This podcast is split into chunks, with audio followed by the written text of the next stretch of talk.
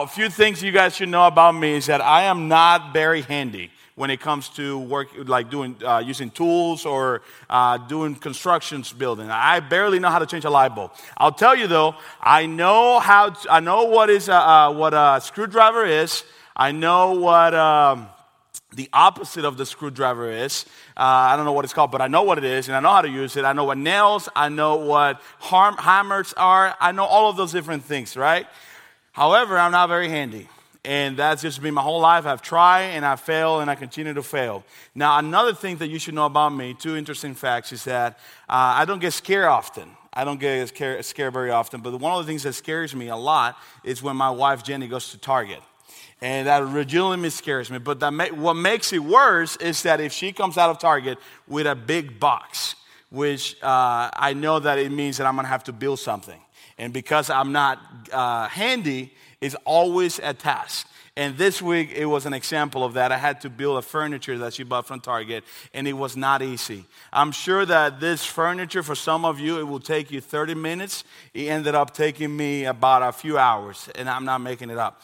But many things in life I don't I disregard instructions, right? I actually I shouldn't say that. There are times where I disregard instructions, but when it comes to building furniture, I always want to make sure I follow instruction because I have no idea what I'm doing. And even with the instruction, I still have no idea what I'm doing. But when I grab this one, this is the instruction of the furniture. I, I am not joking when I say that when I opened the first page, I legitimately screamed.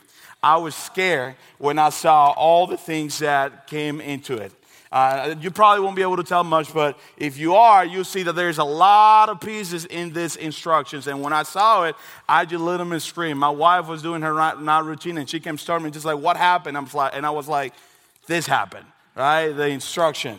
There's a lot that I needed to do. And so, just to make the story short, I ended up working out, I ended up putting it together. And just when I thought I had finally made it and that it was looking good, I came to realize in the last step that I did it all wrong. So then I had to tear it all back down and then do it again. And so, like I said, for some of you, it probably take you 30 minutes. For me, it took me a couple hours. But why do I share this? Because when you look at the instructions, you'll see there's a lot of different pieces. There's a lot of different things that make this furniture. And when I look at it, there are little pieces that to myself, I thought, man, this is pointless. This is useless. There's no way that this is going to be efficient. I'm going to disregard this and just focus on the bigger pieces, right? But what I came to realize after I failed twice is that every single piece in this furniture has a reason or has a purpose. And when they all come together, they make for this awesome furniture that now we can use and enjoy in our home. Now, it is so interesting to me how the same way is when it comes to service. How every one of us, regardless of our giftedness, regardless of our background, our sizes, our stories, all of us have something, a role to play when it comes to service, that when we come together, we make for what is beautiful. We make it for something to be that is that brings glory to God. And that's what we're going to be talking about today. This idea of serving. If as we conclude our series on essentials, things that we will say are necessary for growing in our relationship with God, we're going to end with the topic of serving serving one another and serving God. But before we jump right away, these are te- the, again, this is not a, um, I should say, this is not a limited list, but these are 10 most used excuses that you will find in a church. And maybe some of you here today could relate to some of the excuses as to why you're maybe hesitant on why you're not serving, or why you're afraid, or why you don't like to serve, or why you stop serving. But here you, are, here you go. The first one is that you're too busy with work. Maybe the reason why you haven't been serving in the church or you haven't served is because you're too busy with work. Maybe you're transitioning from a new position, a new location. Maybe COVID has messed up your schedule and that's why you're not serving. For others, it may be that you have, you're busy with family commitments. Maybe you're homeschooling your kids and they take a lot of your time, and that's why you don't you have a hard time finding ways for you to serve in the church. For others, it may be that your kids are doing sports, so you don't know if every Sunday you're gonna be able to make it to church. So maybe that is why you don't serve and you're not serving. The third one. Maybe the reason why you're not serving is because you don't know what opportunities are at the church, what ways you can serve here in the church. And that has been your excuse. I don't know in what ways I can be used, so i rather just let it be. Maybe for some of you, the reason why you're not serving is because you don't know you're not you don't know your gift. You don't know the way that God has gifted you through the Holy Spirit to be able to be used by Him. Maybe you don't know that. You haven't identified your gift, and that's why you have decided not to serve. Maybe the reason why you haven't served is because nobody has asked you to serve. No one has come to you directly and say, "Hey, John. Hey, Mark. Hey, Luke. Hey, Matthew." Just kidding. But no one has come to you directly and said, "Hey, why don't you come and serve?" We need you in this area. And maybe that's the reason why you haven't done it. Maybe for some of you, maybe this is a very few number, if anything. Maybe you attended a different church and now you start coming to Maranatha. But sadly, at the previous church you were at, you got burned out, you were overused, and now you want to come to Maranatha and you just want to relax and be fed and be enjoying the service here because you don't want to deal to the same hurt or the same struggle that you experienced in the last church. Maybe the reason why you're here is because you don't like commitment. You don't like to commit yourself. Uh, maybe you don't know what the price of bread is going to be next year, so you're telling yourself, "I'm not going to commit myself. Uh, I'm not. I don't. I'm not going to commit to something that I don't know what's going to be like next year." Right? Maybe the reason why you're not serving is because you, you look at our ministry, you look at Maranatha, and you tell yourself, "Well, in any area that I could potentially help." it seems like they're under control. It seems like they're doing fine, so maybe they don't need me. So that's probably why you don't go. And then the last one, or, or not the last one, two, two more, you have that you maybe you have been serving a while and you feel unappreciated. You feel like you haven't given the, the that you, even though you have served and sweat and done what they have asked you, maybe nobody has come and said to you, hey, thank you for your service. And that's probably why also you may don't want to serve again because you have felt unappreciated. And then the last one, and this is the most honest answer, is I just don't want to. The reason why you haven't served is because you just don't want to. Now, again, this is not a limited series uh, or a list. This doesn't necessarily apply to everyone in the room, but these are common excuses as to why people don't like to serve in the church, why people are hesitant to serve in the church. And so today we're going to be in a passage in the book of First Corinthians, 1 Corinthians chapter 12, where we're going to be looking at Paul and what he says to this church. I don't know if you remember two weeks ago when I was here and we share and we talk about the background of the church. Corinth, the church, this this great church that was in the middle of one of the most prominent cities in the area, that sadly was a church that was struggling because the people in the area, the culture in the area, were trying to influence the church. And people within the church were being influenced by the culture. And not only that, there were leaders in the church that were abusing their power, their, their giftedness, they were abusing their leadership, their, their role as leaders, they were abusing the, in the church. And so people were hesitant, they were struggling struggling, their faith, their testimony was hindering. And so Paul is writing a letter to these people to make sure that they recognize the importance of their role, they recognize what is the right way to live in a way that glorifies God. And so in the chapter 12, Paul is going to be dealing with the topic of giftedness. And something that was true of that church at the time is that you had people that had this, what they would call miraculous gift, gift that will either be healing, speaking in tongues, or performing prophecy. And, and, and all of these different gifts, people were abusing it for, this, for their own sake or for their um, own steam. And they were doing this in a way that will be deterrent for the purpose that they were designed. So Paul is going to write in chapter 12 why they should not abuse their giftedness and why they should use those gifts as a way to bless each other, as a way to bring glory to God. So what we're going to be doing together, I'm not going to cover the entire chapter. I'm to we're going to jump from verse to verses. And the reason is we're doing that is because there's a lot of things that are addressed here that they will be better to be dealt in a different time. Opposed for today, for the sake of the message, we're only going to focus on the idea of servant. So the very first truth that we're going to be seeing today is found in verse 7 7. But I'll read from uh, verse 4 just so we have a little bit of context. So Paul just gets done ready talking about the spiritual gift and what they mean. And so he says in verse 4 Now there are varieties of gifts, but the same Spirit, and there are varieties of service, but the same Lord. And there are varieties of activities, but it is the same God who empowers them all in everyone. And then verse 7 To each is given the manifestation of the Spirit for the common good. The very first thing that we will see here is that Paul is saying to them is that God, through the Holy Spirit, empowers us to serve Him. This statement alone, what it says to us is that anything that you may need to be able to stand up, go and do what God has designed you to do, you already have it if you are a follower of Jesus.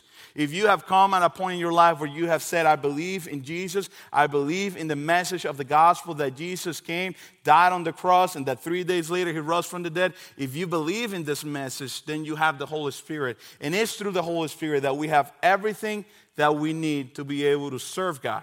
The Holy Spirit is one empowers us. What does this mean? On this alone, we see how all the other excuses that we saw are not longer justifiable. Whether you, you don't have time, well, the Holy Spirit will, will empower you to figure out a time to do it. You don't feel like you're adequate, none of us are adequate, but through the Holy Spirit, you're able to serve. And so the list could go on, but we see them very first early that Paul is addressing to them that through the Holy Spirit, God has empowered us to be able to serve Him. Now we'll jump in verse 12 and look what it says in verse 12. He says, For just as the body is one that has many members, and all the members of the body through many are one body, so it is with Christ. For in one spirit we were all baptized into one body, Jews or Greeks, slaves or free, and all were made to drink of one spirit. For the body does not consist of one member, but of many. If the food should say, Because I am not a hand, I do not belong of the body, that will not make it any less part of the body. And if the ear should say, Because I'm not an eye, I do not belong to the body, that will not make any less part of the body. The second thing we'll see here is that there is unity in service. Now, Paul is using this imagery here of the body. And now, this to us makes some sense. To them, it would have made, it would have make even more sense.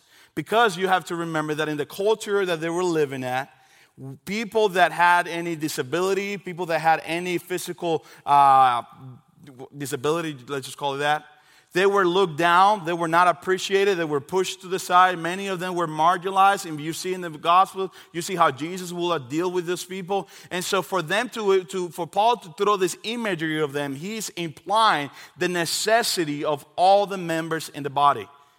You need to have, if you don't have your toes, if you don't have your hands, if you don't have your eyes, you're not complete. And so, Paul, and through this imagery, he's saying there is unity in the body because all of these pieces can come together and do what they're designed to do. There's unity in serving. When church are doing healthy, when churches are healthy, you can tell by that, by seeing how much people are invested, how people from different backgrounds, from different stories are coming together to serve God, to serve what they've been called to do. The third thing we'll see is right after in the verse 18, he says, But as it is, God arranged the members in the body, each one of them as he chose. I'm going to read that again. Verse 18. But but God but as it is, God arranged the members in the body, each one of them as he chose. God intentionally chooses the role or the part that you play when it comes to serving. Three times in this chapter, you read how it says that God chose, God decided, God chose for each giftedness. So, the giftedness that you have, the role that you're to play in a local church, God intentionally chose it for you. That is what Paul is trying for them to understand. That whatever it is that you have been given, whether it's a major gift or a minor gift, all of them play a big role when it comes to serving God. All of them are necessary for the service of God. Then he moves on and say in verse 25, he says this he goes on and elaborates more about the idea of giftedness. And then he said that there may be no division in the body, but that the members may have the same care for one another. Not only is, is, is there diversity in the body, uh, but also you'll see that, that we have to have a concern for one another. You see that the body, you have eyes, you have hands, you have ears, you have eyes. There's diversity in the body of Christ. But in addition to that, not only there should be diversity, there should be a way that we're caring for one another, where we're prioritizing each other. In their culture, in the context right here in the passage, the Corinthians were more concerned about themselves. They were more concerned about using their giftedness for their own glory, for their own benefit. And so Paul is addressing it by letting them know that you must recognize that not only there's diversity in the, in the body of Christ, that there are different roles, different ways that you work, but also that we are to care for one another. And that's what he says in verse 26. If one member suffers, all suffers together. If one member is honored, all rejoice together. When you look at the example of Shannon in the video, what a testimony of this right here. Shannon sadly went through some hard circumstances. And through those circumstances, she's able to recognize that other ladies have gone through that. And God has empowered her and given her the ability to be able to use her giftedness to make a difference in our church where other people are surely struggling, where there are others that are dealing with the same struggles. And now Shannon, through the help of God and through her willingness to be used, is now able to be used by God to make a difference for His glory. This is what we see here that there needs to be a mutual concern for one another. And so then the last one, and we'll see at the very end, from verse 27 to 30, I'll read it. He says, Now you are the body of Christ and individually member of it. And God has appointed in the church first apostles, second prophets, third teachers, then miracles, then gift of healings, helping, administration, and various kinds of tongues. And all are all apostles, are all prophets, are all teachers, do all work miracles, do all possess gift of healings, do all speak with tongues, do all interpret, but earnestly desire the higher gift. And I will show you still a more excellent way. The scene you see here is that Paul is kind of like switching the structure that they had when it came to giftedness. And I'm not going to get too much into detail, but in their culture, they, I, they believe that if you were able to speak in tongues, that you, if you were able to perform healing, if you were to do all this different stuff, you were viewed higher you were view, uh, you were more esteemed than others. And here, in the way that Paul is addressing, he's flipping the structure and he's making attention to those gifts, like the gift of preaching, like the gift of serving, that will mean more for the body, opposed to those gifts that will be more for ourselves, for themselves. And so, in doing so, he's going to say, he's saying to them, serving should be done out of love for one another. And in the last very verse, he says this, and I will show you a still more an excellent way that you can serve one another. And surprising to us, or not, it may not be surprising to us, is that that way that he's referring to is the one that you will see in chapter 13 of First Corinthians, the chapter of love. When you go to a wedding or when you're studying, the, looking to see what love is, believers, non believers that go to this passage, and this is what is leading to that that we should serve out of a way for out of way of love for one another. Now, these are the truth that we can see in the passage. Now, how do we apply it to us today? Like Paul was trying to get the Corinthians to understand the idea of service, how Paul was trying for them to recognize their importance of, of, of giftedness, and how they were to use those giftedness to serve one another and to be used by God, how can then us today as a church here in Maranatha, can we use our giftedness for the glory of God? How can we use what God has given us through His Holy Spirit as a way to bless others and to, and to bless and to bring glory to Him. So, first application we'll see based on the passage that we just read is that every single believer has a role to play. If you're a Christian, if you say that you have believed in the gospel message, you have a role to play. There's not a way out of it. You have a role to play. Look what Galatians says in verse Galatians 5:13. He says, "For you were called to freedom, brothers. Only do not use your freedom as an opportunity for the flesh, but through love serve one another. Paul is telling to the believers in Galatians that we're struggling with their backs, uh, with their experience, with, with their uh, all sins, and he's saying to them that freedom that you receive when you believe in the gospel of Jesus, that freedom that you have is not for your is for your enjoyment. Uh, it's, on, it's not for you alone. That freedom that you have is to that you can serve one another. If you are a believer in Jesus We need to get this straight. We have a role to play. If you're not serving today, you have a role to play. The second thing we see is that to not serve is to disregard the, the, the, the direction for God's, the direction that God has for your life.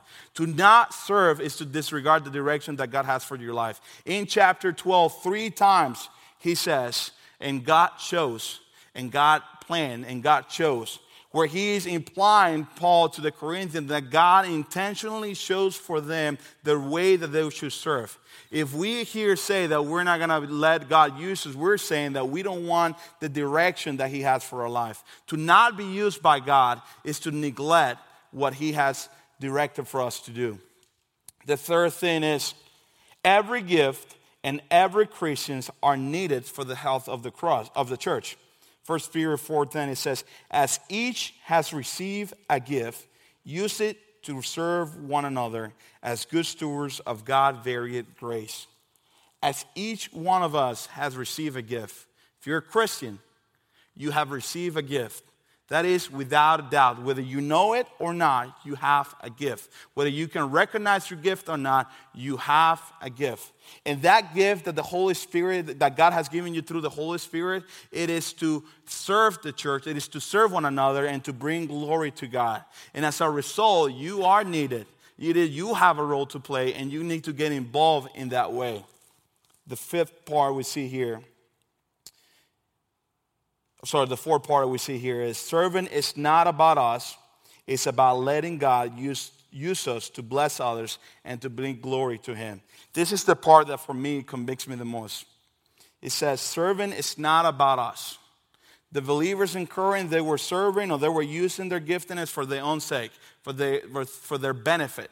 But it's not about us. Instead, it is to allow God to use us to bring, to, to be, bring blessing to it, to be of a blessing to others, and to bring glory to Him. Now, look at this passage right here in Mark 10 45. I'm sure you heard it, and I'm sure you're, you're aware of it. But don't let it dismiss of the truth that you see here.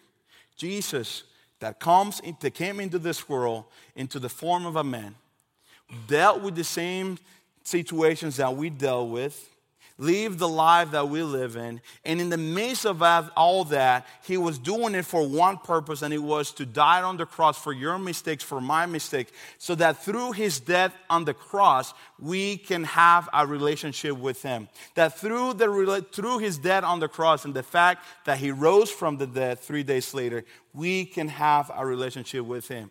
And though that was his journey, and though it was not an easy journey, it took pain and it took heartache, we see that Jesus still took the time to serve others. And he says here in Mark 10 45, For the Son of Man came not to be served, but to serve, and to give life as a to give his life as a ransom. But look at the first part. The Son of Man came not to be served, but to serve. On that verse alone, we have every fuel, every reason as to why you and I need to make sure that we're serving God. If Jesus is able to do that, if Jesus himself says, I'm not here for you to serve me when he's talking to his disciple, but instead I'm here to serve you. And if Jesus can do that as he's going through the most excruciating journey that there could ever be, which is the journey of the cross, then what excuses do we have that can be justifiable? For the Son of Man came to serve and not to be, to be served. And then Philippians 2 3 says, Do nothing from selfish ambition or conceit, but in humility count others more significant than yourself. This is the example that we saw in Jesus, that he devoted himself to serve one another. If you're here today and you're a Christian and you're not serving, you have to recognize that you have a role to play. That you have to count others more significant than yourself, and that you have to find ways in which you can be used by Him.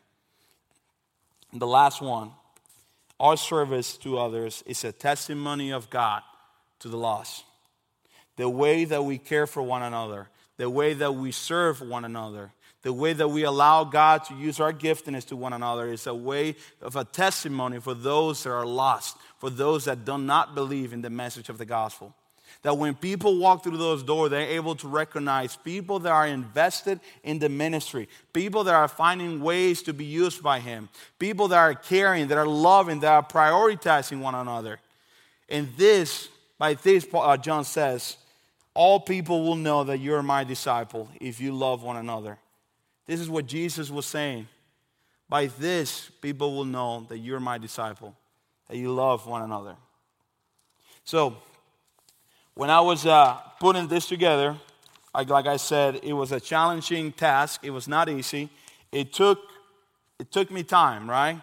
And there were a lot of different pieces. There were a lot of different things that uh, I didn't know what to do with them. Things that at first glance they seemed useless. They seemed like they didn't have a role to play into this furniture. But when everything came together, I was able to see that it, every single piece has a reason for what they were designed.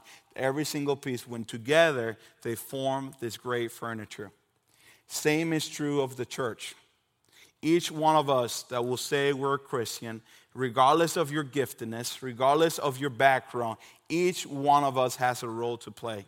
And when we come together and use our giftedness to bless one another and to bring glory to God, we can see how God can use this church, this ministry for His glory.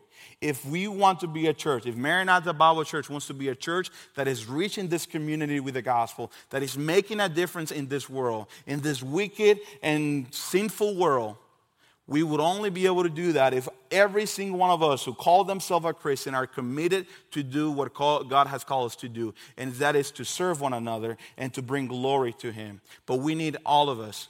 And I don't know what excuse you came with today. I don't know if you're, if what, what things you're legitimately dealing with, whether it's a lot of work, whether it's a lot of school, whether it's a lot of circumstances in your home. I don't know what you came with today, but let me encourage you and challenge you at the same time to tell you that you are capable of serving if you put your mind to that the God that empowers you through the Holy Spirit to be able to be used by Him. And if you put out the excuses aside and you make yourself willing to be used by Him, God will use you.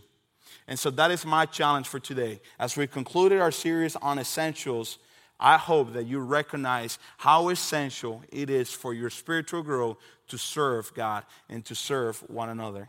I'm going to pray, and then Pastor Butch is going to come to the front with an announcement. And here's what I'm going to say for you guys as Pastor Bush shares the announcements and we talk about it, and you guys may be surprised, you may not, I will ask that what, what we discussed this morning on the topic of serving will not be something that you will dismiss it. That even though you may be surprised by the news or not, that you will still consider the things that we talked this morning, that you just not dismiss it. Thank you so much, guys, and let me pray.